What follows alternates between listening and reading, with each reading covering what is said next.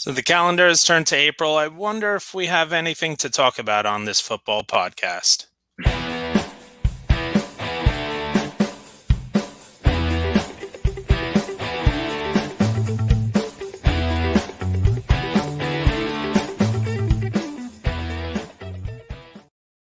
All right, welcome into a new episode of the Zero Technique Football Podcast. I am your host, Ryan Stern. Joined with me today is fellow Back Sports Page writer Matthew Sargent. Matthew, welcome to the show. Thank you, man. It's exciting to be here. Yeah, so uh, we uh, we both work for backsportspage.com. Make sure you're checking out the website. You, uh, I know Matthew tonight is going to have his article about the Dolphins that we're going to get into a little bit uh, before we talk about the top five, or maybe even a little more, depending on uh, depending on time uh, the running backs in, in, the NFL draft. I mean, th- this is a, a, position that has really been devalued over the past couple years, which is a shame because there are some really talented guys in, in this draft. So we're uh, we're going to get into that. Uh, but before we do, uh, let everyone know out there uh, a little bit about you and and, uh, and your sports background. Yeah, so I grew up mostly in college towns, actually. Uh, grew up a little bit in Tuscaloosa, spent some time living in Gainesville. Uh, so very close to college football my whole life, you know, being at SEC schools and whatnot. Uh, you know, living down in South Florida now, looking mostly at the Dolphins. But uh, if I'm being honest, I was always a Colts fan. Being younger, watching Peyton Manning, even when he lost to the Saints. Uh, but so yeah, that's kind of my background. You know, mostly football. That's really my passion. Uh, specifically college, but you know, there's the guys you love in college, and then you want to watch them play in the pros. So I ended up a pro fan as well. All right, yeah. So um, do you have a, a, specific college team that you follow? I know you said you, you lived in two. Uh, I, would say they're uh, pretty robust yeah. Uh, college uh, college towns uh, with, with Alabama and Florida. Is there a particular team that you follow the most? Yeah, I mean, it was definitely tough, you know, because I grew up in Tuscaloosa. And so it's hard to imagine being anything except a Crimson Tide fan. But uh, going to college at UF and seeing those games every weekend, it's for me, it's got to be Florida. All right. So I know uh, if uh, if Gator Rick, uh, so uh, I, I baseball player, uh, been playing pretty much my entire life. Uh, one of the pitchers that I became closest to uh, is a is a UF grad, and his, his, the only thing he was ever called on the team was Gator Rick. Uh, so uh, shout out to him. Uh, That's and, a uh, high compliment in Gainesville. yeah. All right, so let's uh, let's get into uh, the article that's going to be coming out tonight up on mm-hmm. backsportspage.com. And the Miami Dolphins are going to be a real prominent player in this year's NFL draft, having picks three and 18 currently. Uh, obviously, mm-hmm. we've seen teams uh, trade in and out so far. Uh, or they're actually at six now. I forget they they they're six. I was going to let you get yeah. there. yeah, uh, they they were the ones who have traded twice, uh, mm. back to twelve and then back up to number six. So they essentially traded they they acquired a 2023 first round pick. I know that there are some swaps with with later round picks, but they essentially acquired a 2023 first round draft pick to fall back from 3 to 6 and I thought it was an absolutely brilliant move because mm-hmm. the odds are the guy that they want to pick at number 3 is probably going to be there at number 6. Mm-hmm. Yeah, no, I agree entirely. I mean, it's funny because we were looking mostly wide receivers, and now we've got the signing of Will Fuller. Uh, but personally, in my mocks, that still hasn't changed a whole lot. I don't think you can have too many good options, uh, especially for a guy like Tua. So I think that everything they want to do, they can still do. Yeah, and I mean, right now, I it looks like that the top four picks in the draft could very easily be quarterbacks, mm-hmm. and the I, I, know there's a lot of talk about the uh, the Cincinnati Bengals potentially taking someone like a Ja'Marr Chase and pairing him up with his college quarterback Joe Burrow. Uh, but to me, uh, wide receiver is not the the the way that they need to go in the first round, especially with the depth of wide receivers in this draft. Uh, they need help along the offensive line, and I know offensive line is also a, a pretty deep. So th- this is p- pick your pleasure right now for uh, mm. for the Bengals there at number five. I personally happen to love Penei Sewell there. Uh, I, I, think he would be a, an elite left tackle there. They would be able to move Jonah Williams over to the right side, where I think he could be one of the best right tackles in the in the game. Which then leaves the uh, the Dolphins with their choice of pass catchers. So, say quarterbacks go one through four, and an offensive lineman goes five. If and so now they have their choice of either of the Alabama wide receivers to pair them to pair them up with uh, Tua, uh, Ja'Marr Chase, who seems to be the consensus top wide receiver in the draft, or Kyle Pitts. Which is the mm-hmm. direction you're feeling right now? Yeah. So in the article, I do talk a little bit about the opportunity of having Kyle Pitts there. Uh, but I'm going to try and set my bias aside a little bit on that one, being the Gator fan that I am. Uh, and this I hate to come on here in my first time have a little bit of a hot take, but I think Jaylen Waddle is probably the best wide receiver in this draft class. So I I, I have him as one B. I there mm-hmm. a lot of people have Chase and then a, a, pretty big separation between Waddle and Smith. I think the bigger separation is be, uh, is between Waddle and Smith. I think mm-hmm. Waddle mm-hmm. is a lot closer to Chase than he is to Smith. Mm-hmm. Yeah, and so given that, I mean, really, the Dolphins could go with either of the two. I don't see them going Smith that early. Uh, and as far as if you want to compare the two, with Ja'Marr Chase, you've got somebody very reliable. You know, he's really not going to be dropping a whole ton. You know, he's consistent uh, and one of the better wide receiver prospects, even in the last several years. Uh, but then you look at Jaylen Waddle, who, beyond even being reliable and getting those 50 50 balls, I think he's also very exciting and he brings a lot of flash to a team.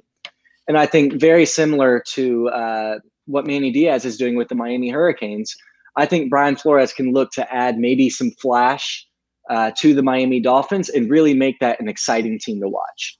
Yeah, absolutely. And right now, if you're looking for a, a, downfield threat, right now the the best guy in the draft is Jaylen Waddle. Uh, there's no one who's going to be as explosive as him off the line of scrimmage. Uh, I thought he really improved as a route runner. And you take a look at the four games that he played this season with Devonta Smith, and even though Smith had 13 more receptions, uh, Waddle had 74 more yards. Mm-hmm. uh, in in those four games than Devonta Smith had. And if it weren't for that ankle injury, we may not have Devonta Smith putting up the season that he ended up putting up. Mm-hmm. So let me go ahead, uh, if you'll give me the opportunity, if Absolutely. I could ask you, how much of a concern do you think it is the limited amount of tape we have on Ja'Marr Chase? Uh, I I don't mind at all. There's really? uh, yeah because I, I know it was really only one major year of production, but you take a look at that year, and he was the alpha in that uh, on, on, in that wide receiver group. You mm-hmm. take a look at now what Justin Jefferson was able to do his rookie year, and he was considered the second best yeah. wide receiver of uh, of the group at LSU.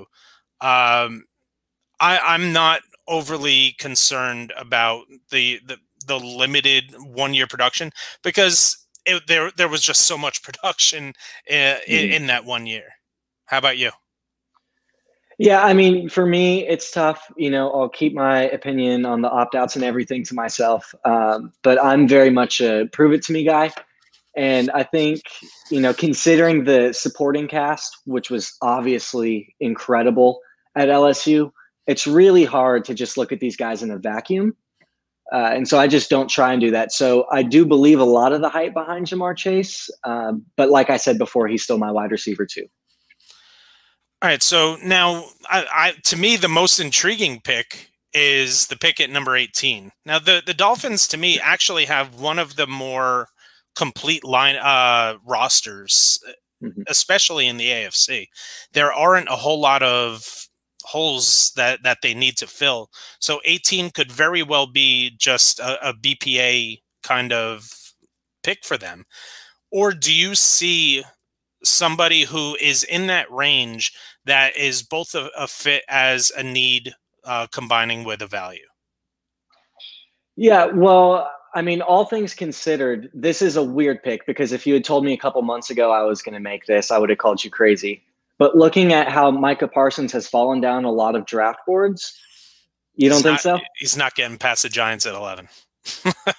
so I I mostly agree with you. I for a long time I had him going to the Panthers, um, yeah. but seeing the way things are going, if maybe by some sort of chance he ends up at 18, I think that's a position oh. that the Dolphins would love to fill. My goodness, I mean uh, that that yeah, that's value plus need. Uh, yeah, I mean that's a, that's an absolute slam dunk. Mm-hmm. Uh, I I love Micah Parsons. Mm-hmm. I I mean I've been watching him slide now for a couple months, and obviously there's some off the field issues that we're worried about and things like that.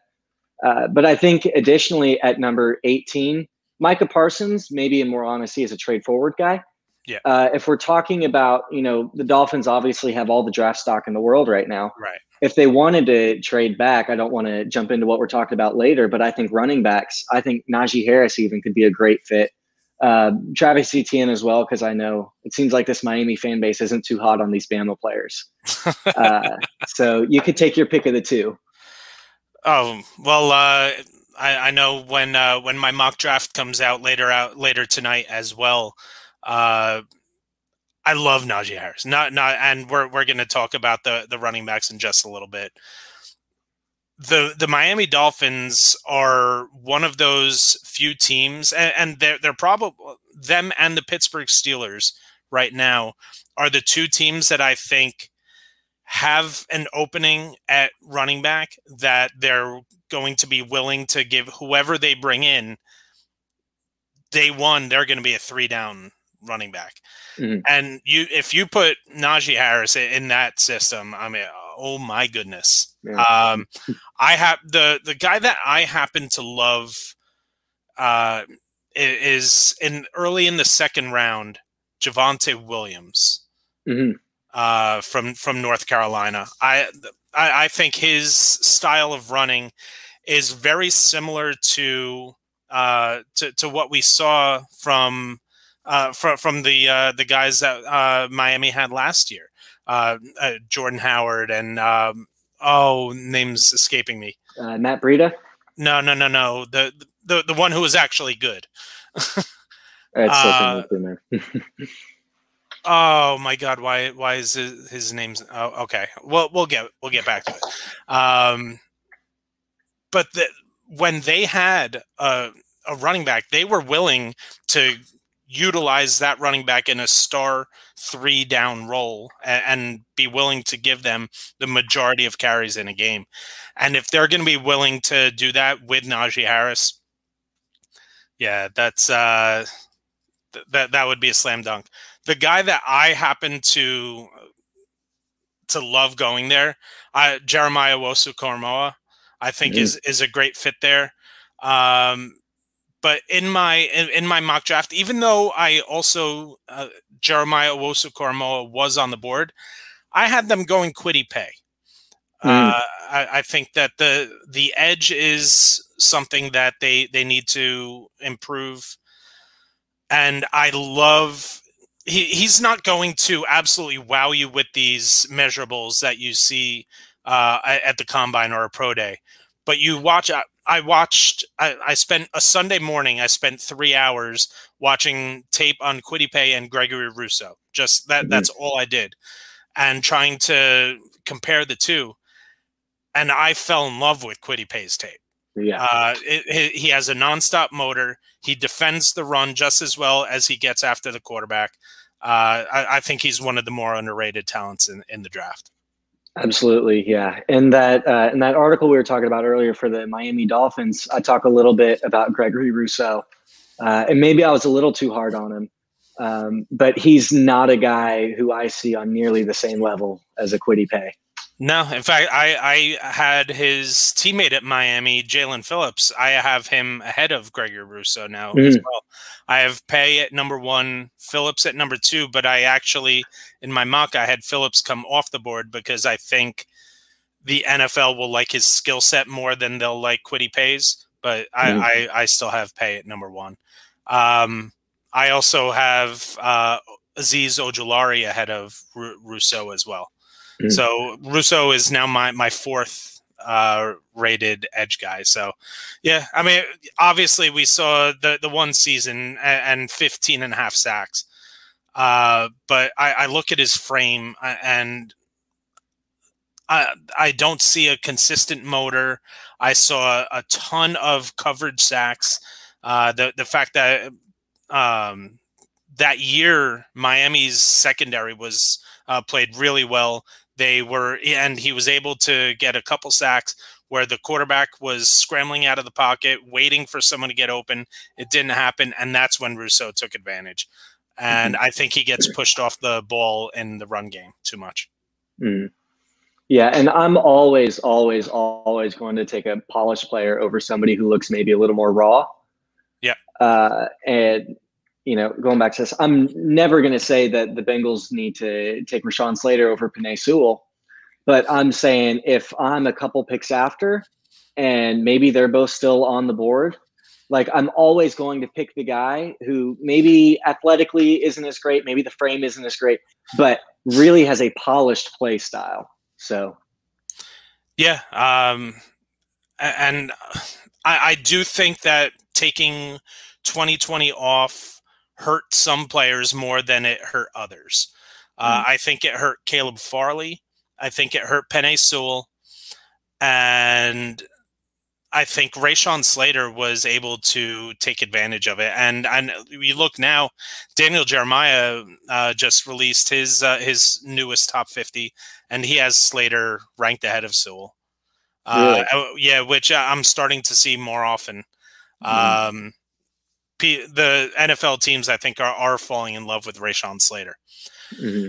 All right. So, again, make sure you're checking out backsportspage.com later on today after the show. Uh, you'll get a glimpse of of uh, Matthew's article about the Dolphins. All right, on to the draft and the running backs. Uh, excuse me. Uh, we're going to get at least into our top five running backs in the draft. Who do you have atop your list? Number one for me, it's Najee Harris. I might have brought it up a little bit earlier, but um, yeah, I mean, his speed, I got to get this out of the way first. His speed might not be incredible, but once you consider his size, this is somebody who's faster than the guys who are really going to line up next to him. I mean, he's like 6'2, 230, I think. Uh, just so creative with the ball. You know, his vision is great um, and super reliable as a pass catcher. I think he had uh, he combined for five touchdowns against Florida in the SEC championship, three of which were receiving, and then he got uh, two more to throw on top of that against Ohio State receiving. So just all around, I think Najee's the top pick, and it's not even really as close for me as I see it is for a lot of people. Yeah, um, he is clearly my number one as well. Uh, shouldn't be uh, a, a, big shocker there with how I was waxing poetic about him earlier. Uh, his size, yeah, he he doesn't have the the breakaway speed that some of these other guys have. He's going to run you over, and as we saw in the uh, college football semifinal, he's going to jump over you too. Mm-hmm. Uh, I mean, as a Notre Dame fan, I, I, I was sitting there and I mean, I, am just watching and my jaws to the ground that someone this big can be that agile and and I mean, that's athleticism right there. Mm-hmm. Uh, like I said, he's not going to get very many 85 yard touchdowns. That's just not mm-hmm. part of his game. That's not what you're drafting him for. You're drafting him for the same reason that the Tennessee Titans drafted Derrick Henry. Mm-hmm. Absolutely. Yeah. He's so reliable for five, six yards out of a carry. Uh, for me, he's got to be number one. Yeah. And to be honest, I think he might be, if not the best. He may be number two, number three in terms of pass catchers out of the backfield. Uh, mm-hmm. his, his, pass catching is so severely underrated. Uh, he is a great route runner uh, out, out, when when he slips out, uh, and especially those uh, those Texas routes where he can either uh, cut the cut the corner into the middle or cut it into the flat. I mean, his his ability to cut on a dime for someone as big as he is is just it, it's not fair. Mm-hmm. All right, who do you got number two? Uh, number two, to nobody's surprise, that's going to be Travis Etienne. Uh, and one thing I love about watching him play is he's like 5'10, 210, I think. And he's built so compact, but he will run straight through you, um, right. which is not something you're going to see often out of a guy who's 5'10. Uh, and so just, and his speed also incredible. You know, he's quicker than fast. Uh, there's a lot to love about his game. It's just for me, there's a couple small things that are going to separate Najee Harris from him.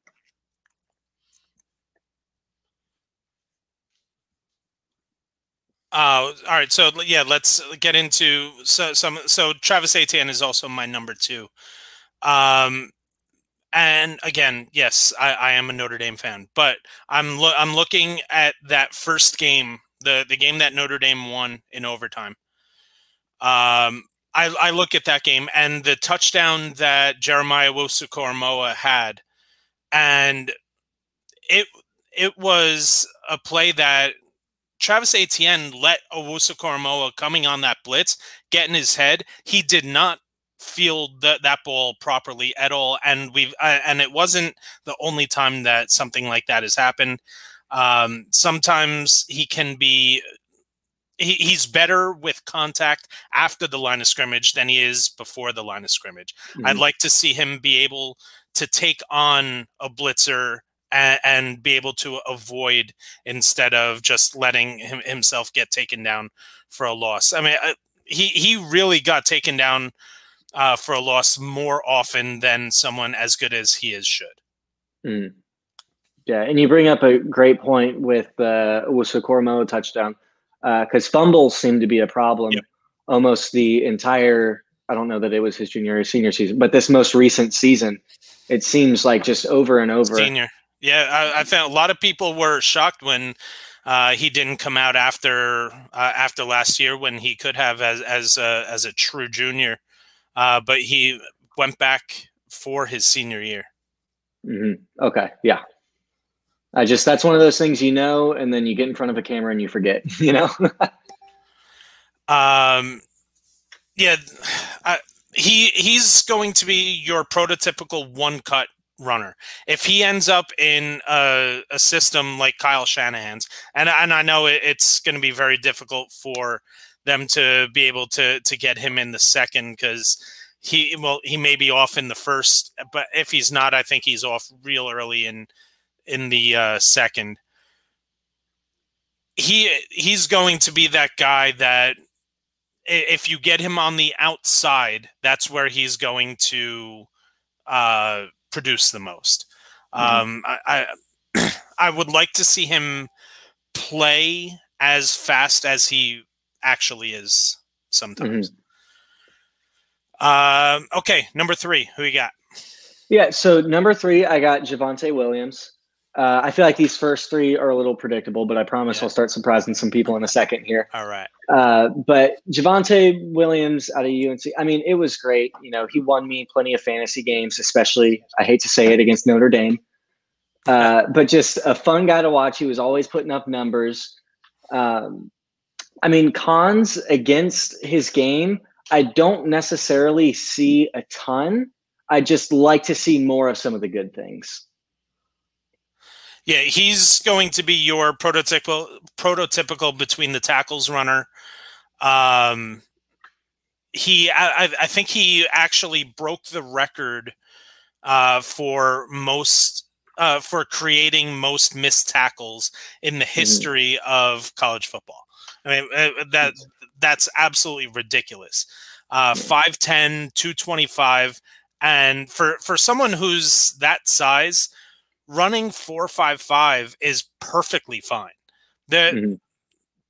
I wasn't expecting. Uh, there were a lot of people I know that when they were watching the North Carolina Pro Day, and I, I, was looking on Twitter when he ran a four five five. Everyone's like, "Oh, Javonte Williams going to slip now uh, with that."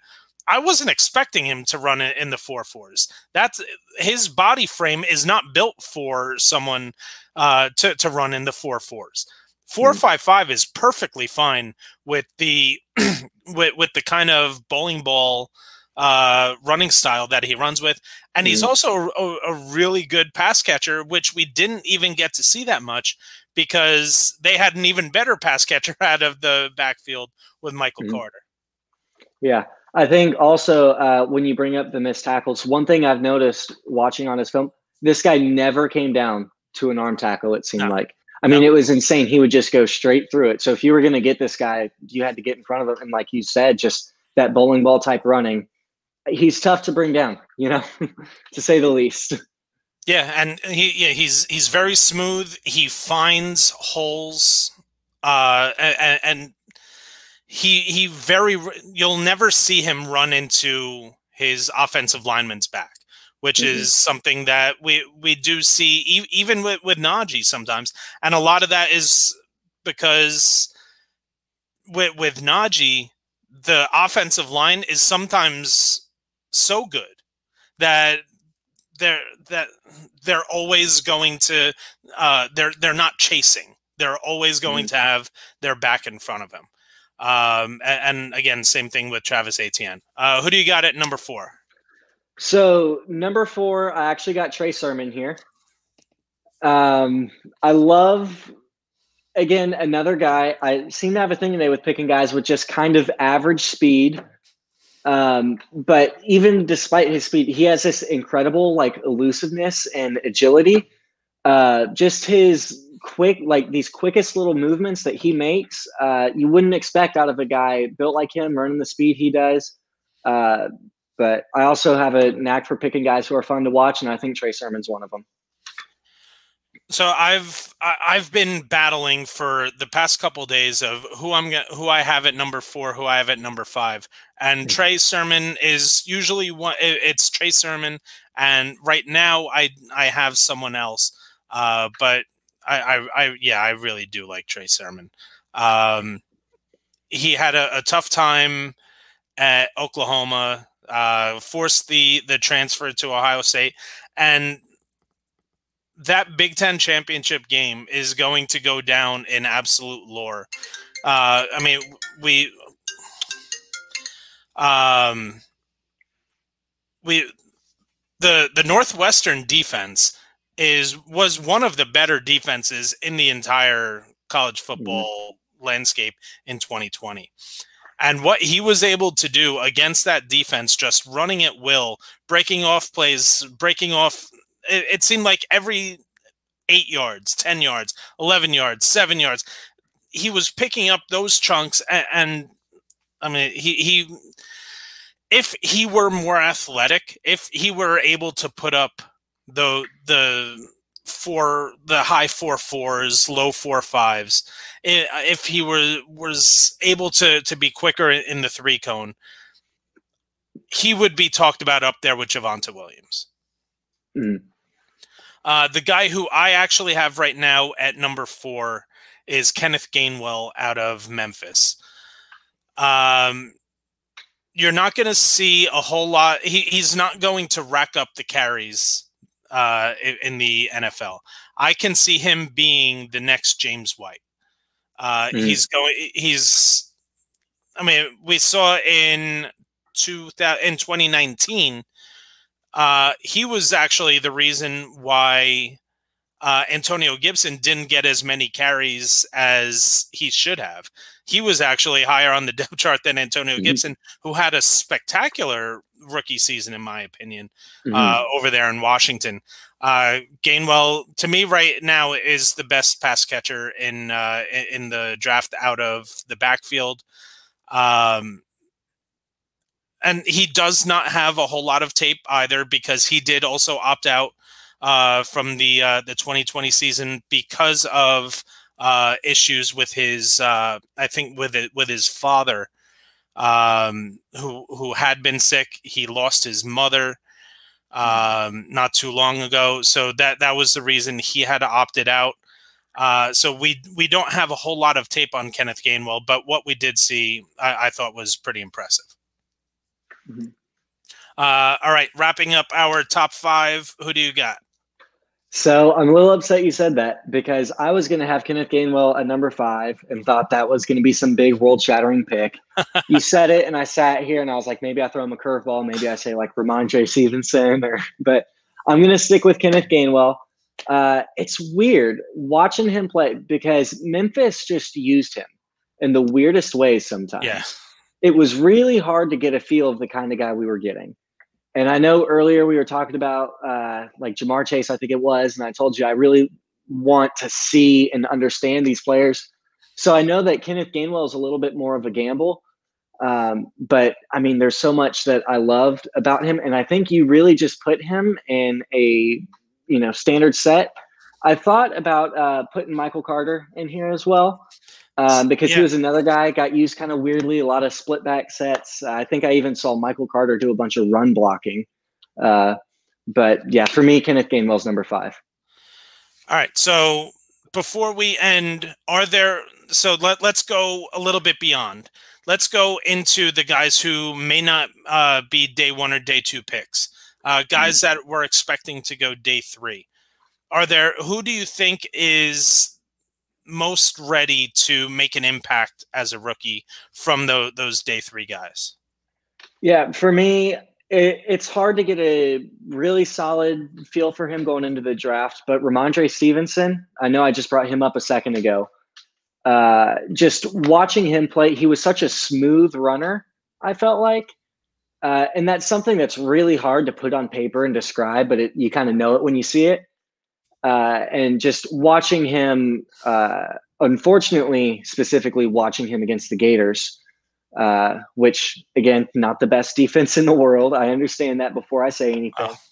Um, but the way guys, the way guys were just like peeling right off of him or just falling down right in front of him. I mean, there's so many things that he can do with the ball. And I keep coming back to this, but just a really smooth runner. So the guy that I am that that I think is going to slip to day three, but can be a real impact guy, is someone like Chuba Hubbard out of Oklahoma State. Mm-hmm. It wasn't very long ago that Chuba Hubbard was thought of as the top running back in mm-hmm. uh, in yeah. this class. Uh, again, he was another one that a lot of people were surprised that didn't come out uh, after his redshirt sophomore season last year. Uh, goes back to Oklahoma State and his production just went away. Mm-hmm. Uh, I, I, know that he that they did lose a couple offensive linemen uh, from 2019 into 2020. To be honest, if I had seen that, if I were Chuba Hubbard, I would have used that as okay. I need to get out of here because I don't know what my blocking is going to look like. But he's got just the the the perfect size speed combo that you want out of a three down running back. I, I think he has the skill set to be uh, a, a, real, like I said, a three down guy. I, I think he's mm-hmm. able to. Uh, he needs to be more uh, more assertive in uh, pass blocking. That that's the the one thing uh, he did have uh, an issue with. But I, I really I, I, look at his 2019 tape and um, I, I, wonder where that went because that has mm-hmm. to be inside him somewhere. And yeah. again, uh, where maybe I, I, think that the, the Buffalo Bills are going to go after someone like a Najee Harris or Travis Etienne sitting there at number 30. Um, again, and I, I think it would also that's a little too early for Javonte Williams um, but it, he also won't be there when they pick at, at the end of the second round. Mm. Someone like a, a Chuba Hubbard, I think, can go into Buffalo and really have an impact because I'm not sold on Devin Singletary or Zach Moss. Yeah, no, I hear you. And something interesting, especially about that Cowboys offense, is the way they had um, Spencer Sanders. It was, and I'm forgetting the name of the wide receiver for OSU. Um, but regardless, that scheme they were running, I feel like was really built more for a speed back, at least from what I was seeing, uh, especially with what uh, Spencer Sanders brought to the table. And so, yeah, I think him and a new system, you know, with a new offense, I think he. Tylan could, Wallace. Tylan Wallace, that was it. Yeah, thank you. Google always comes in, doesn't it? but uh, yeah, I think him somewhere else. I think we can see him go right back to that 2019 form. He absolutely slipped my name when you asked me that question a minute ago, but I might have to rescind my Rhamondre Stevenson pick for uh, Chuba Hubbard. All right, so that is going to wrap it up for the uh, running back portion of uh, of the Zero Technique Football Podcast. Coming up, we will have wide receivers, uh, probably mix in tight ends with, with the wide receivers. Is really, I mean, there's Kyle Pitts, and then there's everybody else. Um, yeah, Hunter Long, I think, can be uh, uh, similar to like a, a Kyle Rudolph, uh, maybe late late stage Kyle Rudolph. I don't think he's going to be as productive, but he he's got a chance. Pat Freiermuth out of uh, out of uh, Northwestern. Uh, why am I blind? Penn State. Freiermuth, right? Yeah, Penn State. Um, he he's got a, a, chance to be pretty good, but it's Kyle Pitts and the rest. Um, and, and, then uh, then we'll get into the uh, the offensive linemen. So make sure you are uh, subscribed to Back Sports Page on YouTube and on uh, Facebook, so that you'll uh, be able to get those live as they come up. Matthew, want to thank you for uh, for joining us today. Yeah, thanks for having me. All right. So make sure, uh, again, following Back Sports Page on all social media accounts and check out backsportspage.com. Later on today, uh, Matthew's article about the Dolphins, my new mock draft will be up later today. Make sure you're checking it out. So until we meet again, have a great night.